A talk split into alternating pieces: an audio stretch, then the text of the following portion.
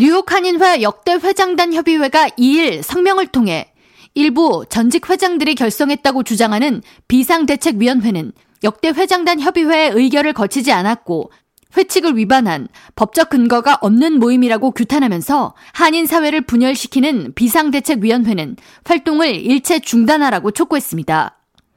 뉴욕 한인회 역대 회장단 협의회는 강익조, 조병창, 김석주, 김기철, 이세목, 하용화, 찰스윤 이상 7명으로 구성됐으며 이들과 갈등을 빚고 있는 비상대책위원회는 변종덕, 김민선, 이경로, 신만우, 김정희, 이정화 등 6명으로 이루어져 있습니다.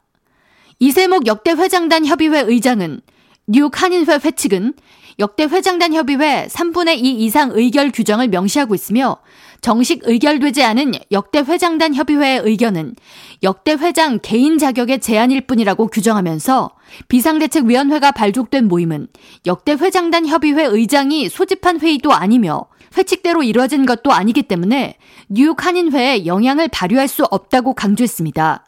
이어 일부 전직 회장들이 동포 사회를 분열시키고 화합을 해치는 행동을 그냥 보고만 있을 수 없어 성명을 통해 바로잡고자 한다고 덧붙였습니다.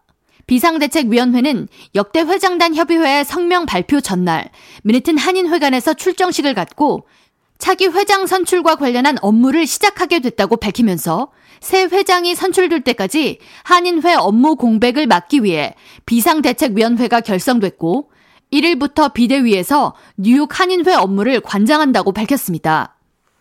이에 대해 역대 회장단 협의회는 38대 회장 선거와 관련해 유일하게 회칙상 인정될 수 있는 사안은 지난 2023년 3월 7일에 의결된 정상화위원회 구성이라고 강조하면서 당시 의결된 사항에 따라 4월 30일까지 차기 회장이 선출되지 못했을 경우 정상화위원회를 두고 정상화위원회 위원장은 찰스윤 회장이 맡고 역대 회장단 협의회 의장과 간사 그리고 위원장이 이사 중에 2명을 임명해서 5명으로 구성된다는 사항이라고 설명했습니다.